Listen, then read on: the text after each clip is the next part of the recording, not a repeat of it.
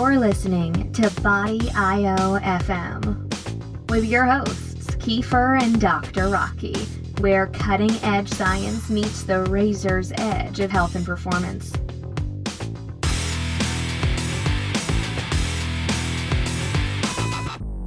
Hello, everybody. Welcome to another episode of Body IO FM with your host, Kiefer, and co host, Dr. Rocky. Hello, Kiefer. And finally, we're getting that work down, so he- he's on cue.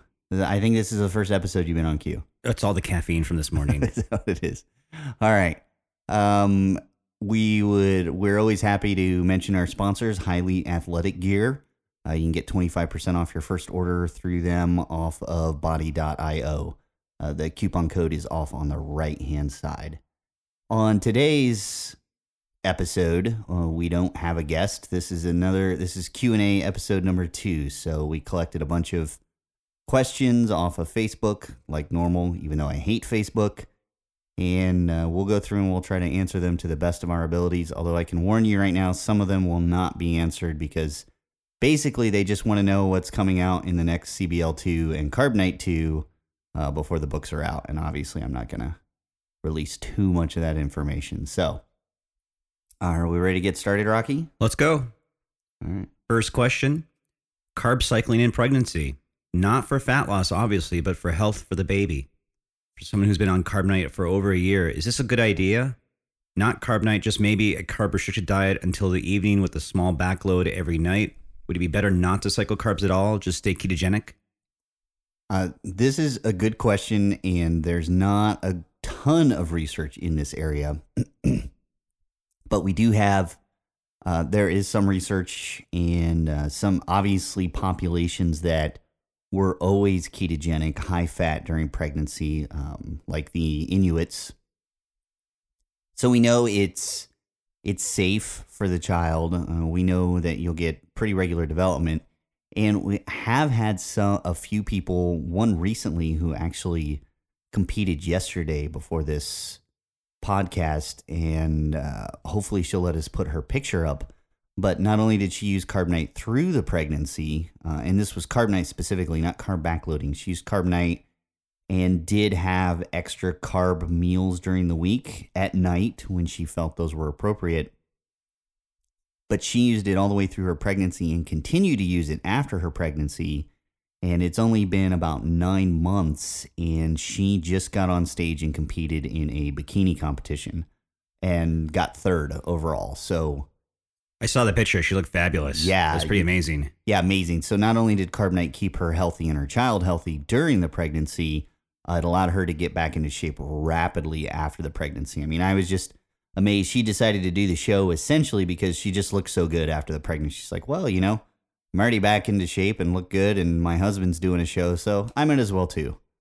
Uh, so it is safe. It is powerfully effective, and uh, you know, it the the child so far, you know, it's only nine months, so we can't really say anything about its cognitive development other than it appears to be on track according to the the standard scales of vocabulary and what they should be you know their level of function and things like that I probably add that obviously this is not something where you'd want to be calorie restricted either. So obviously you want to be able to get enough um, food in your diet to support both you and the baby. So that'd be the caveat I'd probably throw in there. yeah and i think that that's exactly one reason she added carbs in the evenings when she needed to just to make sure she had appropriate caloric load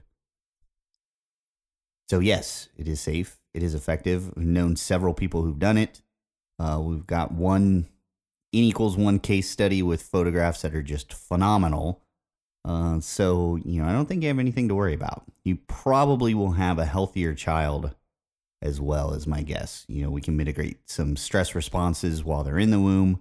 And then the breast milk definitely has shown higher quality on a high fat diet uh, than opposed to something more balanced. All right. Question number two. Uh, the acute interference hypothesis is very interesting and also very elusive. Where's a good place to learn about it? And can you explain how you extrapolated its practical application? Uh, you know, it's not actually that elusive. There's tons of research in the in the journals about the inter interference acute interference hypothesis, and I wrote an entire post on athlete.io about it. And we will get the link to that uh, article on the show, but you know, it's not that elusive. I mean, we we've got a lot of data showing th- that it exists. Uh, that you know there there are some conflicting results, uh, but the vast majority of the information, and what we actually just reviewed a paper on this a couple weeks ago, uh, that again shows the process that or at least some of the some of the process that causes that acute interference. Uh, so it's really not that elusive. We've got a lot of information. And w- what was the other part of that question? Uh, how do you explain uh, explain how you extrapolated its practical application? And maybe before you even go into that, maybe you can just give us a brief definition of what the acute interference hypothesis is. Oh yeah, I I'm I was just naturally assuming, of course, everybody knew exactly what we were talking about. Uh, the acute interference hypothesis is very simple. It's you cannot m- achieve maximum results in any training modality if you are trying to improve several or multiple modalities at once. And so, what that means is if you want strength and endurance and you are training for both simultaneously, you will neither achieve your maximum endurance possible nor will you achieve maximum strength possible. Uh, and this also works for hypertrophy and endurance. Uh, if you want maximum hypertrophy, then you have to sacrifice your endurance and vice versa. And there's even a scant amount of evidence that if you want maximum hypertrophy, you will also not be able to achieve maximum strength at the same time. Uh, you need to balance those. So, you know, the, the practical applications there are, are pretty simple, and that's to have some sort of periodization in your training. And we've got so many different per- periodization regimes out there. Um, you know, at the moment, we don't know which one is best. Uh, we know some that are the worst. For example, CrossFit. Uh, we just, you know, and, and things like CrossFit, you know, you're trying to achieve so many different modalities at once that it limits you across the board. Um, and yes, you'll be pretty decent at all of those things. Obviously, if you were somewhat lazy or worked in an office, you're going to be much better off after having done CrossFit for a month. Uh, but your improvements in any single direction are going to be limited. Okay. Yeah. So the, the periodization model, and I can't recommend which one is best. Uh, there's several periodization models out there, and it's really going to depend on your goal. And that's that's something to look into the research and probably figure out the best periodization models for different end goals. Uh, for example, endurance or an Ironman or uh, bodybuilding or you know something like that. Because all different modalities are important regardless of your end goal, but you need to periodize periodize your training to optimize that one single goal at the end. I'd assume the frustrating issue with that would be the individual response as well. And so trying to be consistent with what you're doing and then reevaluate over whatever period of time you're going to assess it over. Right. Because we actually have non responders. We have research. It's interesting. If you train, if somebody is more heavily capable of being adapted, say for endurance, and you put them on the wrong training program, then their results actually suffer significantly. And we we've got uh, different double blind crossover studies on that, uh, where you can look at the actual uh, salivary testosterone and cortisol responses during training and determine if you are using the correct training paradigm for that individual. And if you're using the wrong one, they'll get really, really crappy results. Uh, and so we have to keep that in mind when somebody talks about their training program and they got awesome results. That might be the absolute wrong training program for you, and you might get literally no results. Uh, so, you know, that, like Rocky said, the frustration there of being able to determine what what you would be best capable of and then on top of it the right training paradigm uh, that starts to obviously get into some complexities and hopefully we'll be addressing ways to determine that here in the future. Okay. Following right along, you have talked about anaerobic reserve for athletes like MMA fighters and that you could adjust diet to improve it outside of just using training methods. Any chance you would like to elaborate on a little of that? Yeah, that's simple. Don't eat carbs. I I- I- yeah, I know. I don't know how much easier that one could be. Uh, in terms of uh, in terms of don't eat carbs, in terms of, of up leading up to an event, during the event, I mean, how would you structure that? I mean, Uh, just so not not training with carbohydrates is going to instantly decrease your anaerobic reserve, which is your target if you're looking for any type of endurance, whether this is just um, aerobic endurance or strength endurance. So you know, right right there, just making that shift. The only hard part is that most people don't comprehend the reduction in training volume that needs to accompany taking carbohydrates out of that diet. I think that's really key. Yeah, uh, you know, we're talking about you should be doing around 40% of your previous training load if you're stripping carbohydrates out of your diet. Okay, that was pretty straightforward. Yeah. Um, next poster is going to be involved in a study investigating incretin system, which is an intestinal hormone produced when with the intake of food or glucose in South Asians in comparison to Caucasians. Uh, the study will improve the understanding of factors affecting glucose control in the incretin system. Considering a lot of research for CBL and CNS comes from diabetes research, and that, for example, African American or Black people and South Asian are genetically more predisposed to getting diabetes. Uh, is there a way to adapt the diets taking into account genetic ethnicity? As Kiefer says, there's no right diet for everyone, but there is the right diet for the individual. Can these insulin manipulating diets be adapted specifically, taking into considerations one's ethnic genetics? Uh, and before you even get into that, I think the answer is similar to the previous answer don't eat carbs. Yeah, yeah, pretty much. That's that's the bottom. That is the that is the common denominator diet. Uh, but I want to address something, and this, if people are saying this, that means they've learned about carb backloading or they've read too much of the crappy critiques out there about carb backloading. The research for carb backloading is not based on diabetics.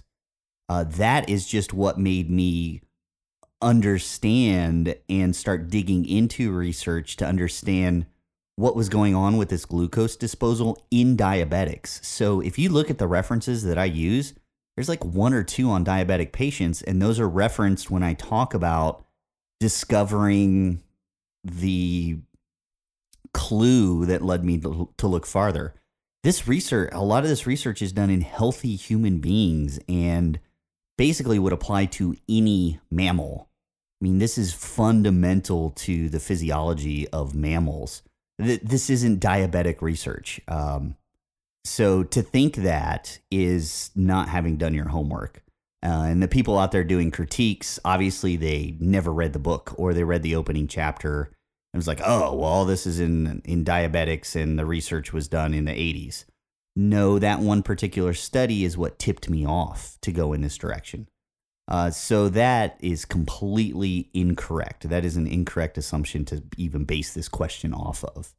And if you look at the incretin system, um, by definition, the incretin system is a hormonal pathway to help uh, suppress glucagon and increase uh, first phase insulin response after a meal. Uh, glucagon like peptide 1 or GLP 1 is secreted by the small intestine um, in response to a meal.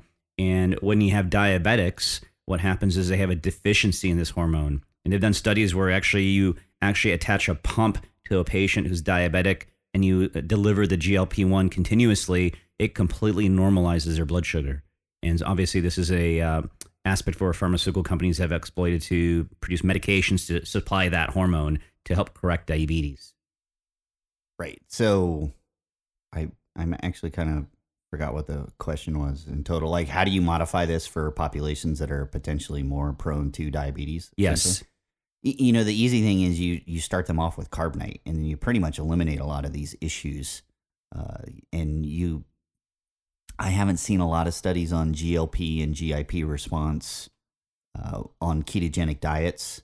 Uh, GLP one will increase basically just with any caloric load is is what's supposed to happen in healthy people.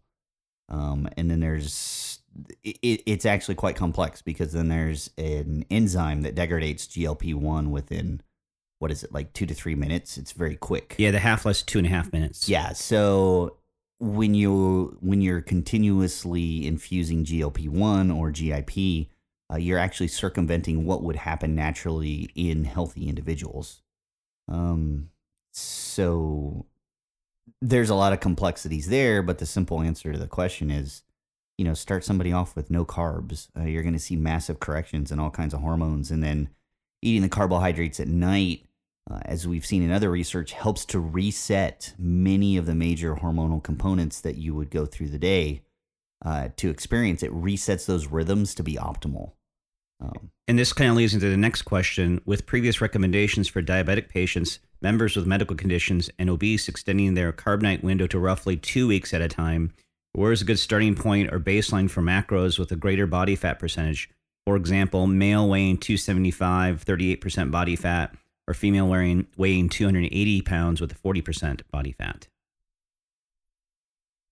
Well, there we've uh, we've got a situation that the ideal macronutrient ratio is always going to be starting off probably two grams of fat to a gram of protein. That's going to make sure everybody is uh, in a good state of being able to have an environment where we can mobilize body fat.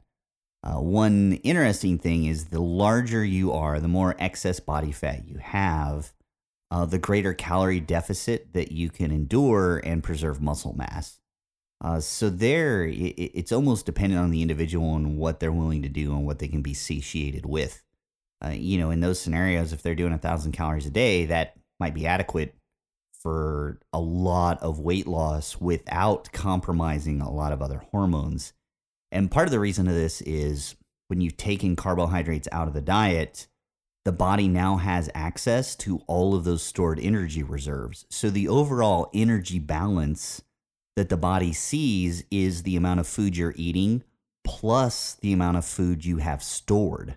And now that it has access to all of this, we don't see a lot of complications in hormones, hormonal deviations, thyroid deviations, uh, and to begin with, usually people who are overweight already have an accelerated metabolism. Uh, it's a it's a misnomer to think otherwise that you know the thyroid is actually upregulated because the body's gotten so fat the body is trying to get rid of it uh, and taking carbohydrates out of the diet resets all that and allows the body to start getting rid of it and we we actually have some very interesting studies that the larger you are uh, at the same caloric deficit as somebody who's leaner uh, you will lose body fat faster because you have the excess weight. So, you know, you might not have to even go into that much of a calorie deficit. So, like I said, it's all individually dependent, but some calorie deficit is going to be your fastest route. I would think that also they actually may put on a little bit of muscle at the same time as well. Yes, we have seen that in studies, depending on what, and that usually happens when they um, pardon me, that usually happens when they match calories to calories. So they try to do a calorie equivalent diet from their carbohydrate diet to a non carbohydrate diet and keep the caloric load the same, which will instantly actually cause an energy deficit in what in the processing of food because of you know a few inefficiencies with the ketone system and whatnot. I would just uh, add on to in terms of diabetic patients that um, although the I think carb night is obviously the um, preferred diet for these patients, um, I wouldn't necessarily go and recommend these to all your diabetic friends unless they're really followed closely by a provider, just because of the medications that they could be on in in addition with the diet could certainly induce hypoglycemia. So that's something that has to be really fairly well tightly controlled.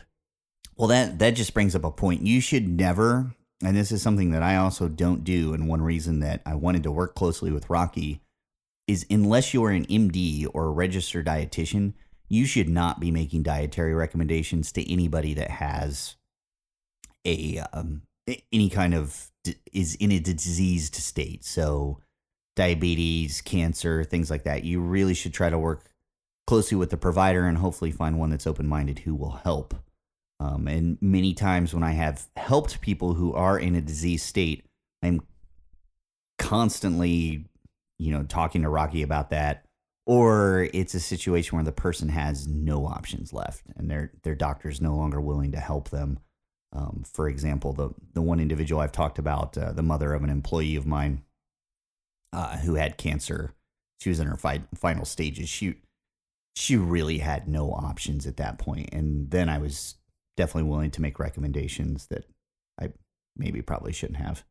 I don't know. I mean, but, uh, I mean, it saved it saved her life, so I, you know, I'm not upset about it. But at Yeah. the same time, I was I was towing a line there that's uh, you you need to be careful with. and I certainly understand the frustration from a consumer or patient standpoint trying to find that provider. So I, I completely understand that. But in the same respect, um, you just have to be very, very careful. So. Right.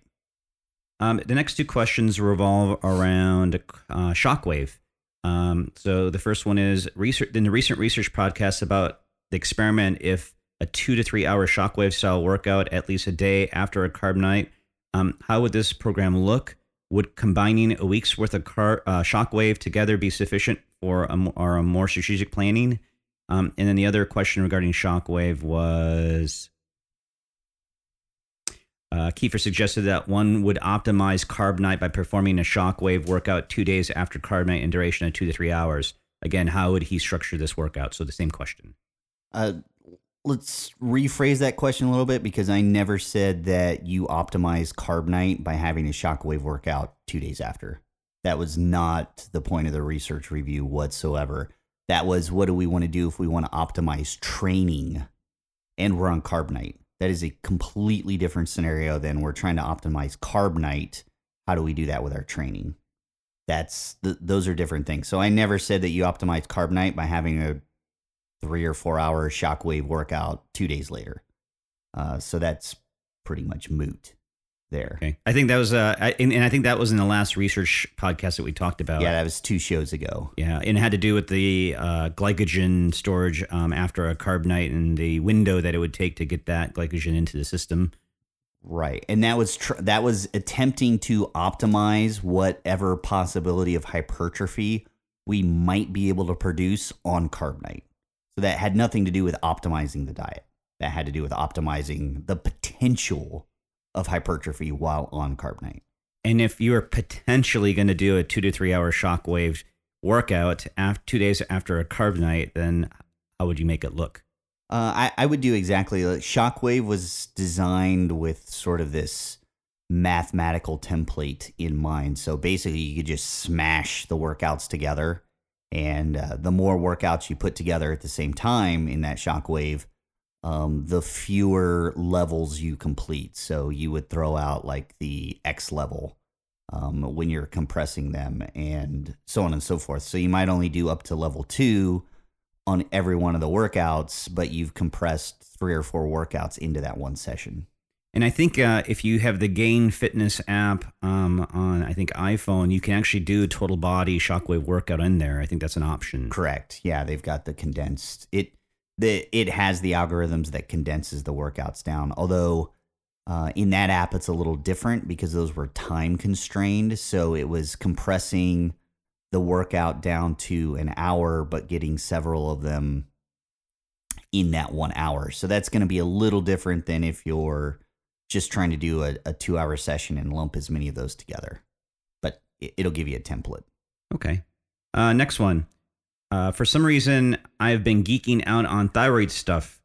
Would be interesting to hear more about the impact of carb backloading and CNS and the knobs and dials that could be tweaked for those with hypothyroidism slash Hashimoto's.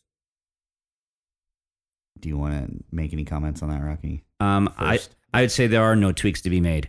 Uh, in my clinical experience, in terms of following patients on carb night as well as carb backloading, um, I routinely check TSH, free T3, and free T4, and I usually see no dysfunction in those numbers. Yeah, that's pretty much what I was going to say. I I know you've got more data to back it up, so it's um yeah, we'll just leave it at that. I mean, I mean, that's why you eat carbs in the programs. right. I mean, right. so there there's the there's the knob that was uh tweaked was the fact that you eat carbs. And again, um, you know, if you want to really look at this, I think you have to do your own testing and follow those levels, and then decide if you don't feel like it's where they need to be. Then you have to look back at your diet again and decide where you want to place your carbs, how often, how much, that type of thing. I would say. Right. And and you could still be if you're doing it incorrectly and experiencing cal- a caloric deficit on the week level, you could still start to see some thyroid deviations, you know, I would guess. I mean, you're just calorie deprived, the body will start to become more efficient in those situations, which means downregulating thyroid hormone. So, uh, you know, the the diet as a whole, your weekly caloric load, those those things are the important things, period, to making the diet work. And they just so happen to correct a lot of these thyroid deviations we see. Uh, next question. BPak has announced his MI40X is going to be released soon. He has highly endorsed carb backloading as the optimal way of gains. How do you feel about his program for gaining mass?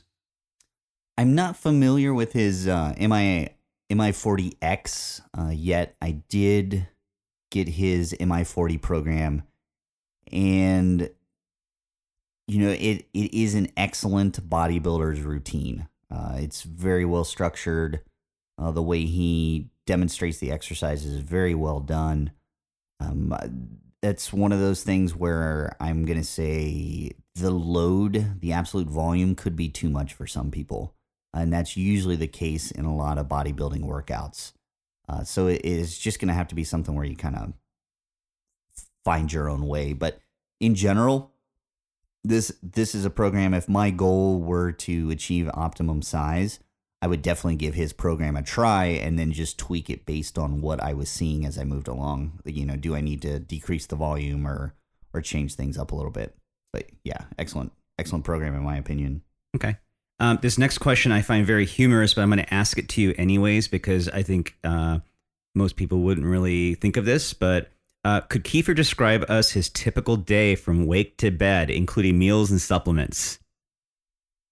Oy. Um, that you know, A- and obviously, this means nothing to anybody else except for Kiefer. right. Uh, I mean, this is based on my day and my body and my training schedule. Uh, you know, I wake up in the morning at like five thirty to walk my dog. Uh, have coffee with about an inch of heavy cream in the bottom. It might be a large coffee. It might be decaf, depending on what day it is. Um, but I usually get that heavy, heavy whipping cream in there every morning, and load it up with a few Splendas. I like my coffee uh, a bit sweet. A few. Yeah, we, we'll just leave it at a few. um, and I, and I don't even actually really care what the sweetener is. If stevia is sitting there, or if it's Splenda, or even uh, equal, whatever. You know, I'm going to use them all equivalently. Then after that, I usually train in the mornings now.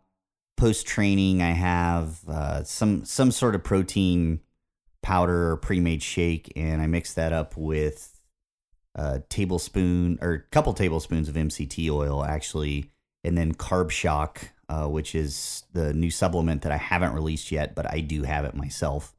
Uh, I mix that up in there, and then I don't know, maybe an hour or two hours. Whenever I get the time after that, I'll have a couple eggs and a bunch of sausage and bacon, and then if I get hungry after that, like say three or four hours later, so that'll be about you know three o'clock, four o'clock. I might have like a pound of low fat cottage cheese and a couple handfuls of macadamia nuts or almonds, whichever I happen to buy that week, or pistachios if that's what I went for. And then in the evening, um, it just depends. If I feel like I'm starting to get depleted from my workouts, I'm gonna have a burger and fries and maybe a huge brownie with a massive amount of vanilla ice cream on top, uh, which actually made made Rocky a little jealous when I sent him a picture of it. Um, or you know, I might have just some simple white fish with um, basically it's guacamole sauce, whatever, uh, for the fat and the protein, and some cabbage in there. So I mean, And I assume you're doing a lot of cooking too, right? Oh, I like never cook. The the most cooking I do these days, and it's because of the kitchen arrangement I have, which is not ideal for cooking at all. Um, the the most cooking I do is blending that shake up after my workout. That's that's pretty much cooking at this point in my life. You know, I didn't hear a lot of vegetables in there. Well, you know, you've got the avocado, you've got like the cabbage that comes with my fish, whatever vegetables happen to be on the hamburger, like lettuce and tomato, which I'll probably actually throw the lettuce away. Potatoes, right? That's that's a vegetable according to the US government. Um it's sometimes I eat pizza. That is also a vegetable according to the US government because there's tomato sauce. That's true. Um and then I I don't know, yeah, but I mean I I think the whole point of me asking this question Oh, is, is is that you can tell that you know he's not overthinking things. Yeah, yeah. What? And then I forgot my supplements. I do take um, an Animal Pak, usually every day, and then some extra D three, vitamin D three. But I don't even do that every day. If my day's a little bit off and I forget to do it, I don't worry about it. Okay. So it's yeah, it couldn't be simpler. All right, next one. I've used carb backloading and its principles since the book was released. My big question is, what are the major things Kiefer has changed? Oh, I guess we're not going to really answer this question, right? Uh, but I'll ask it anyways. Has changed for the performance aesthetically focused regime. I know he has moved more towards health, and yes, I've tweaked and twisted the program for myself and clients with good success. But I really like a sneak peek of CBL 2.0, and I'll throw in there CNS 2.0 as well. So you know, both of those you're not going to get much of a sneak peek other than listening to these podcasts. Uh, CBL two will be very intense, not only on the information side about how the body works, but also on programs for all kinds of different sports, athletes, team sports, strongman, powerlifters, uh, aesthetic competitors, endurance athletes. Uh, it's going to be a pretty robust manual. Uh, so there's really no sneak peeks there. Sorry, guys and Carb Nite 2, uh, uh, essentially the same thing. You're just you're gonna have to wait. Uh, there there's a lot more there's a lot more information in there uh, regarding not only fat loss but health across the board. So you know how do you fix your gut health very simply and cheaply without you know making yourself crazy? How do you increase mental performance very simply, very cheaply, pretty easily? How do you increase the health of your cells? How do you protect yourself against cancer? How do you lose body fat quickly? I mean, Carb Nite 2 will be a, a very fundamental manual, I think, in general for, for health uh, at the popular level. Health, maybe a little bit of performance, but not much. I'm still awaiting the copy of the very first book you wrote. I still haven't seen that come through my email. Yeah, you don't want to see that. it's out of date anyway. I mean, it, it really is. So. All right, next question. I'm still a bit confused regarding eating fats with carbs. Previously, Kiefer is said to keep fats low until the end of Carb Nite or end of a backload. However, now it appears it doesn't really matter. Is that just for Carb Nite or also CBL? In other words, does adding fat to any of the Carb Nite meals or carb backloading meals lower or raise the insulin response? Questionable insulin spike. Everywhere I read, it says adding fats to a meal will lower the insulin response and not create a huge spike. Isn't a huge spike what we want? Also, I've had better results keeping fats low for the day that I eat carbs, as well as keeping the fats low throughout a Carb Nite or backload. What will happen if I all of a sudden eat fat throughout the Carb Nite or backload, um, having fat with each meal? And is there a threshold of fat, or should we keep it under a certain uh, under a certain amount?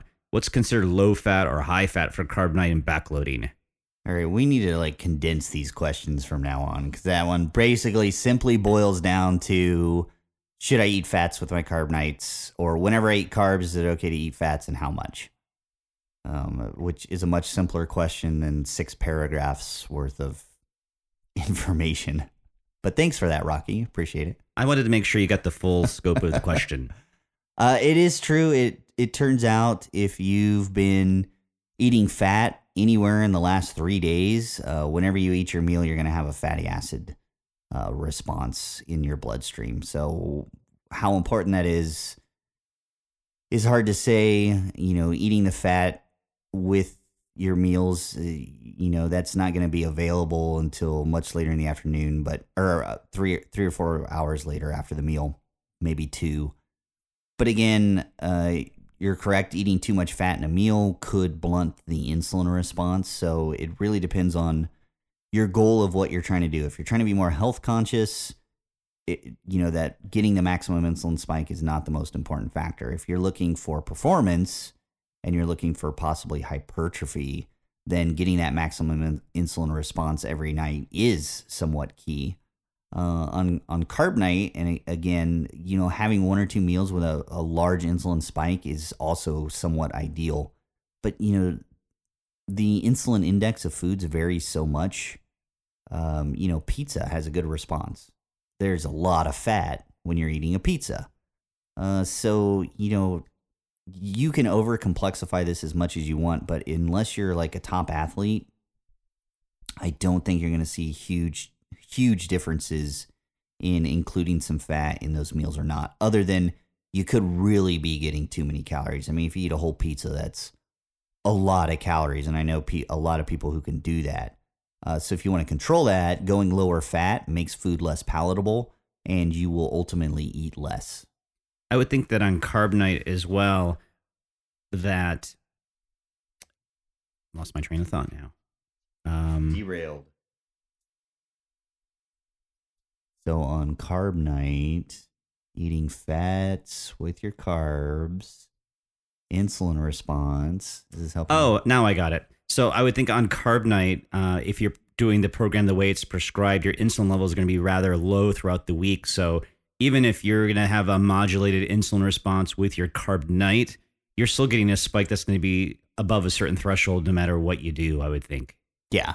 Yeah, you're you're getting that insulin response period. It you know, you've seen such improvements and really it it's funny because the makeup of the Carb Nite doesn't seem to make a huge difference until you know, at the competitor level. When I'm looking at somebody's aesthetics or trying to get them to kind of somewhat extreme levels of body fat, lower body fat, then I start tweaking like crazy. You know, I will start to pay attention to what fat they're eating, what their carbs, uh, limit those carbs. The carbs are pretty heavily specified.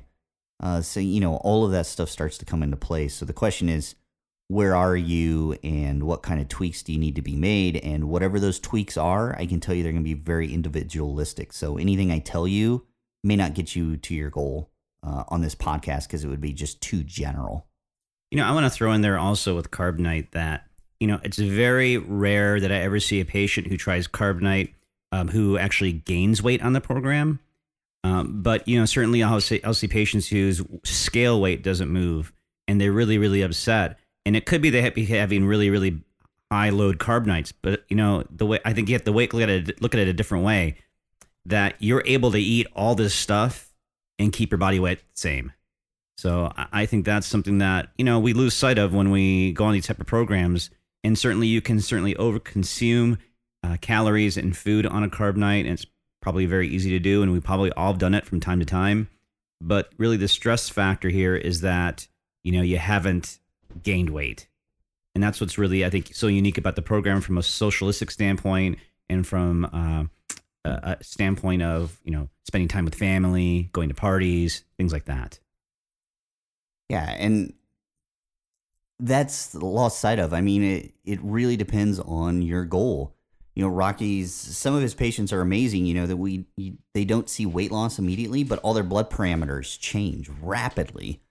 Uh, so if your goal is just to get healthy, your Carb Nites don't matter. And their Carb Nites, they did not pay attention to their Carb Nites whatsoever. They just ate what they wanted. Uh, when you get into performance goals, like I said, we're starting to move into a new regime where you need a lot more information and you need to pay a lot more attention to your body. Um, and those things will be addressed actually in carb backloading too. Um, it will be kind of an amalgamation of uh, carb backloading and Carb Nite and how those two fit together for performance specifically and not so much for health. All right, I'm looking for the next question here. Uh, pardon me while I open my energy drink. Second one is that? Is that the fourth one? That's just the second one. ah, uh, is there there's rough if there's roughly a 24 hour refractory period following a Carb Nite in which glycogen synthesis or resynthesis occurs, might it be disadvantageous to perform HIT the morning following a Carb Nite as previously prescribed? Uh, I'm I'm not sure where this 24 hour refractory period for glycogen recompensation came from. I think it's from the last research uh, podcast we talked about. Yeah, but that's not what we ever said in that podcast. In that podcast, there's a refractory period where your body tries to protect the glycogen stores that you recomped after going a long period of time without carbohydrates. That doesn't take 24 hours. NMR studies can show recompensation within four to six to eight hours. So that 24 hour thing is kind of moot. Basically, if you're going to eat carbs at night, by the time you wake up in the morning, you've replenished intramuscular glycogen stores. I think it probably had to come from my question on that podcast about how would you then optimize the workout after a Carb Nite. Right. And and that's the thing. So, you know, in that 24-hour period post, your body is trying to be protective of those glycogen stores. Uh, so that's why I said that, you know, the next day you could do HIT and doing appro- appropriately will allow you to tap into the glycogen stores that you just uh, recomped. So there, there's no downside there really. Uh, it's not, it's not interfering anything. It's just helping you wipe out glycogen stores if that's what you're choosing to do. And and here's where we get into the problem of people not putting any of this into the appropriate context for the conversation. Um, I, I actually know who asked that question, and he's quite inquisitive, um, but he just ignored the context. In that last podcast, two podcasts ago, we were specifically talking about optimizing hypertrophy on Carb Nite. That was a very, very, very, very specific situation and context. We were not talking about optimizing the diet. We were not talking about optimizing blood sugar levels post Carb Nite. Um, in that conversation, if we're looking to optimize blood sugar levels post Carb Nite, HIT or some type of um, sprint endurance interval training would be somewhat beneficial and ideal the next morning after Carb Nite. And Rocky's actually seen this in his own blood work. Um, that's a good way to help control blood sugar levels post Carb Nite. Uh, so you've got to put this in context. Uh, you know, there's no clash between those two statements. The clash is assuming that that those two statements apply to everybody all the time. Uh, and like somebody pointed out in a previous question, none of these things, none of the things in general that I say, you can't always take every statement I say and think that it applies to everybody all the time. That's just somewhat nonsensical. You really need to pay attention to the context. And that's why the new books, in my mind, are so important because they will help keep everybody in the correct context as they move through those works. Yeah, I, I personally despise despise doing HIT workouts, but um, I know they're kind of a tool that I have to be doing. And so when I'm on, I've been on Carb Nite now what, about three years. I usually really try to time my Carb Nite the night before a soccer game. I play recreational soccer, so um, what I've found that uh, that my blood sugars immediately corrects that day when I check it following the Carb Nite, and it stays pretty low, especially after my soccer game. So, right. And Rocky's ultimate goal is not hypertrophy, so he is not optimizing his training schedule or his diet schedule to work with his resistance training for maximum hypertrophy because it's just not his goal. Yeah, I, I want to get smaller. So, I mean, I, I, at this point in time, I've really, really scaled back what I used to do. I was doing Shockwave five days a week uh, and doing probably one or two HIT sessions on top of my soccer. And now I've actually gone completely the opposite. I'm probably lifting, doing resistance training maybe 30 minutes a week, 45 minutes a week. I do maybe one HIT session a week if I get into the gym, and I'm playing soccer maybe once or twice a week. So I've really scaled back on things. Yeah. Um, so there you go. Uh, basically, that question was more a question of getting the right context when you're trying to figure this stuff out. So, you, so you've got to really listen. And I know there's so much information and there's so many different scenarios.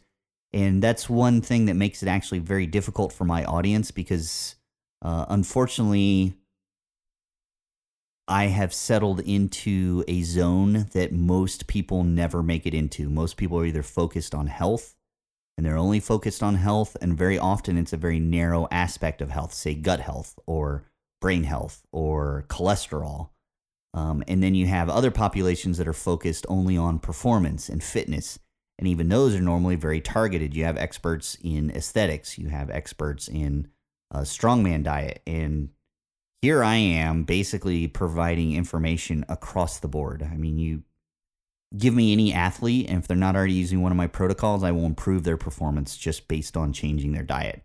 Give me anybody who's sick or is in a disease state, I can provide dietary information that will help them either lessen the severity of that disease state or just correct it. Um, so that's a very, very, that has to be kept in mind. And with Rocky here, especially, uh, we're co- we're covering a broad, broad range of topics for an immense number of people. Um, so you've got to really pay attention to what are we talking about in that segment, even for that just five minutes, to make sure you have the right context, or else you can really misapply a lot of this information. Okay. I would completely. do you have any comment? I, I completely concur. Okay. Man, that's the most commentary you get after I go on that little rant. Uh, yeah, I let you do the rants. I mean, that, that's what I. That's why. I, that's why I have you on the podcast.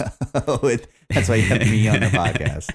Uh, next question: Pros and cons of extreme high protein diets, such as Jamie Lewis's Apex Predator diet. There are many others. The APD is ultra low carb all week with cal- calorie cycling and a one day refeed, but differs from Carb Nite on protein with its minimum of two grams per pound of body weight.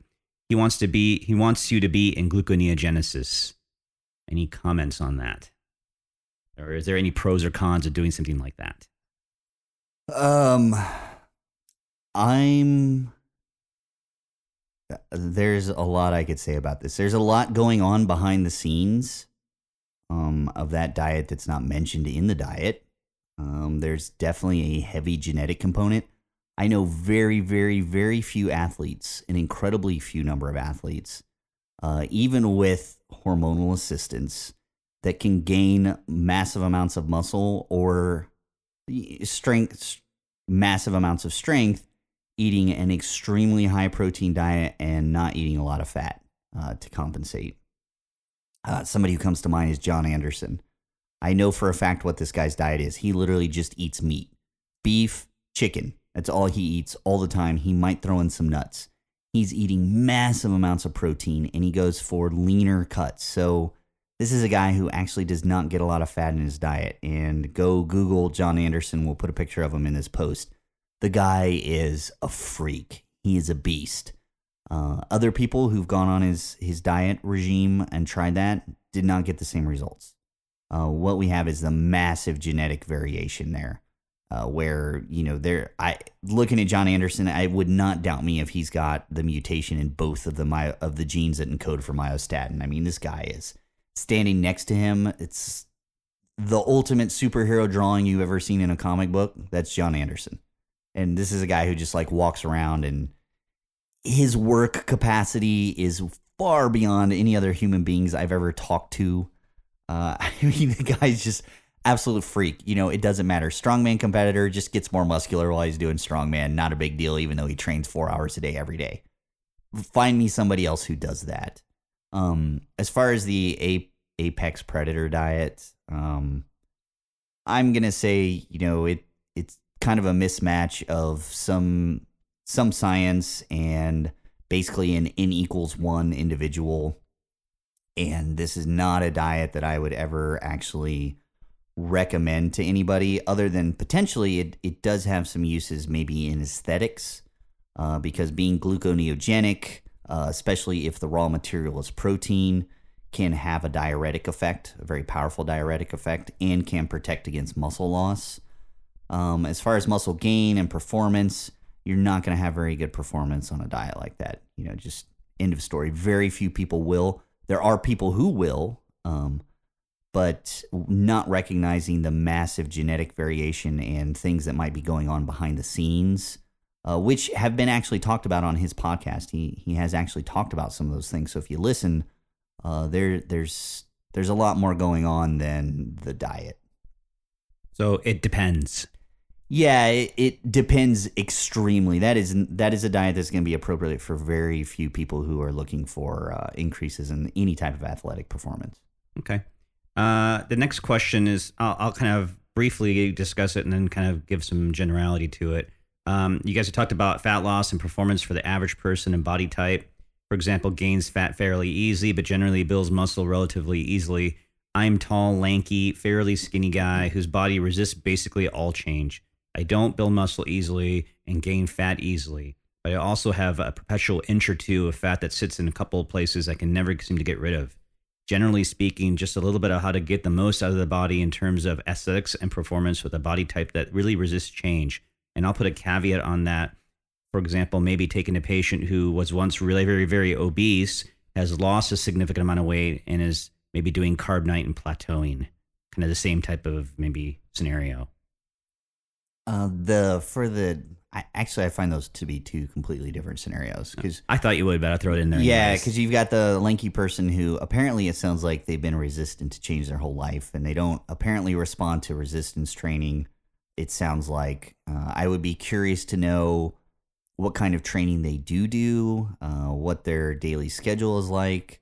Usually, if we see somebody who's completely a non-responder across the board, who's been experimenting with multiple things, um, th- there's very unlikely to be genetic limitation there that's causing that. There's more likely to be some hormonal deviations from just bad diet for too long. And by bad diet, I could just mean like caloric deficit for way too long that can damage a lot of processes that make it very difficult uh, for for size, strength, fat loss, uh, everything like that. So th- there's just not enough information for me to say what what's the best thing to do there.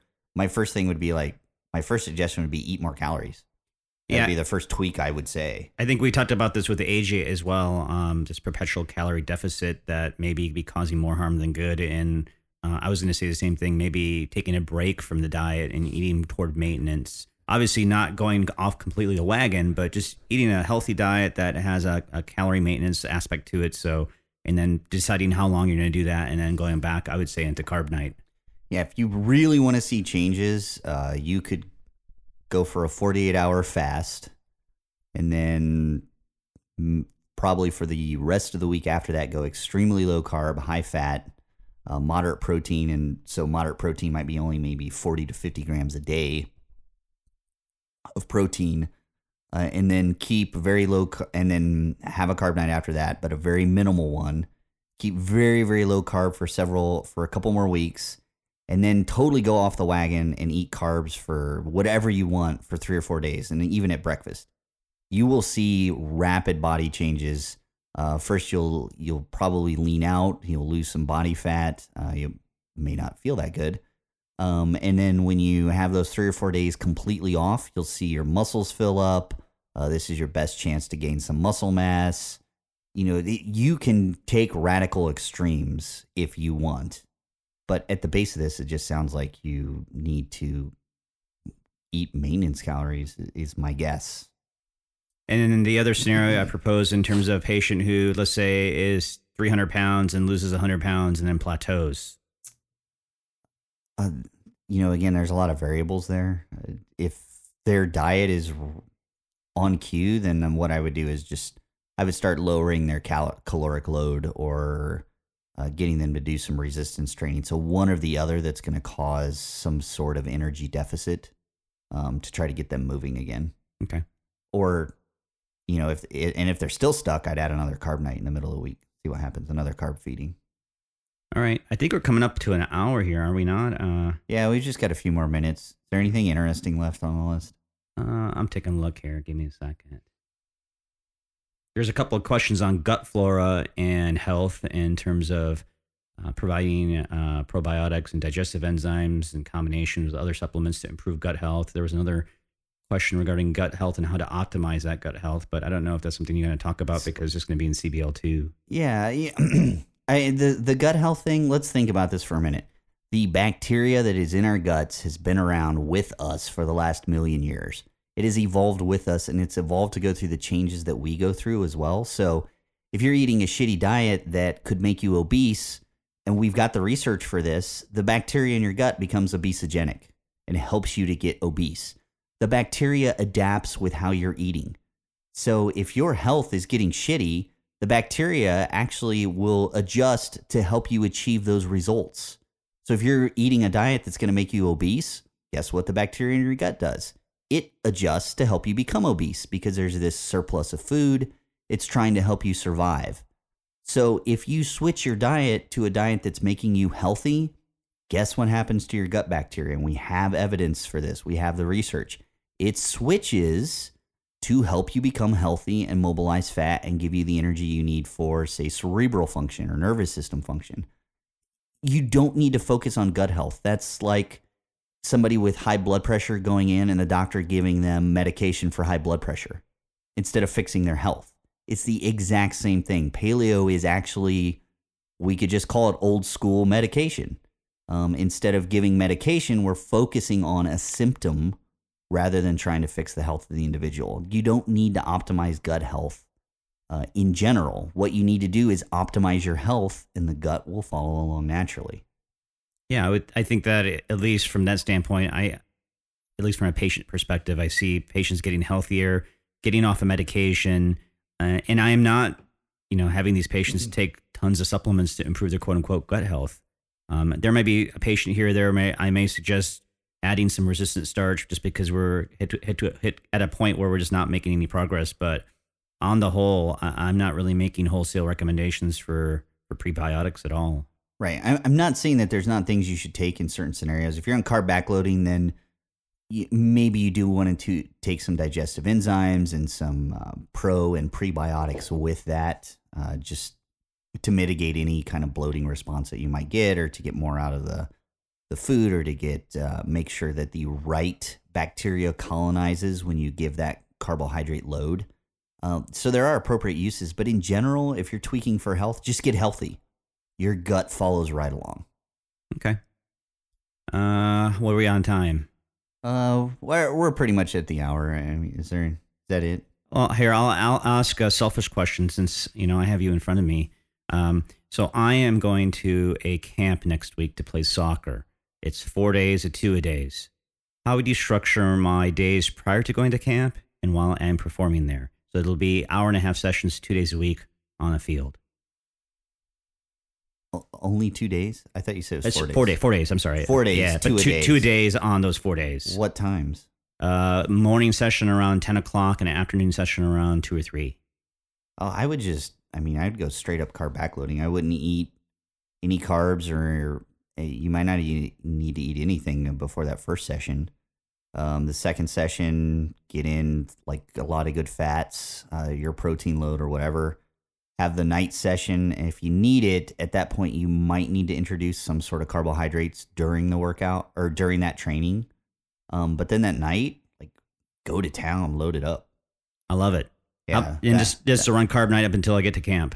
Yes, yeah, got it. And you'll be the most efficient. Uh, actually, if you're gonna if you're gonna go really extreme and kind of cut your calories and stay on Carb Nite, uh, leading up to that, then you won't have to worry about anything uh, with your car backloads. You could just like really go to town. Would you suggest maybe even doing like a 24 hour fast three or four days before? Uh, I don't think there's any need for that unless you okay. just ooh, feel like doing it. Okay. All right. All right. right. And that's it. We're at the end of the hour. So that's another episode of Body IO FM. Uh, we'll, you'll hear us next week, I'm sure. All right. We're out. Later.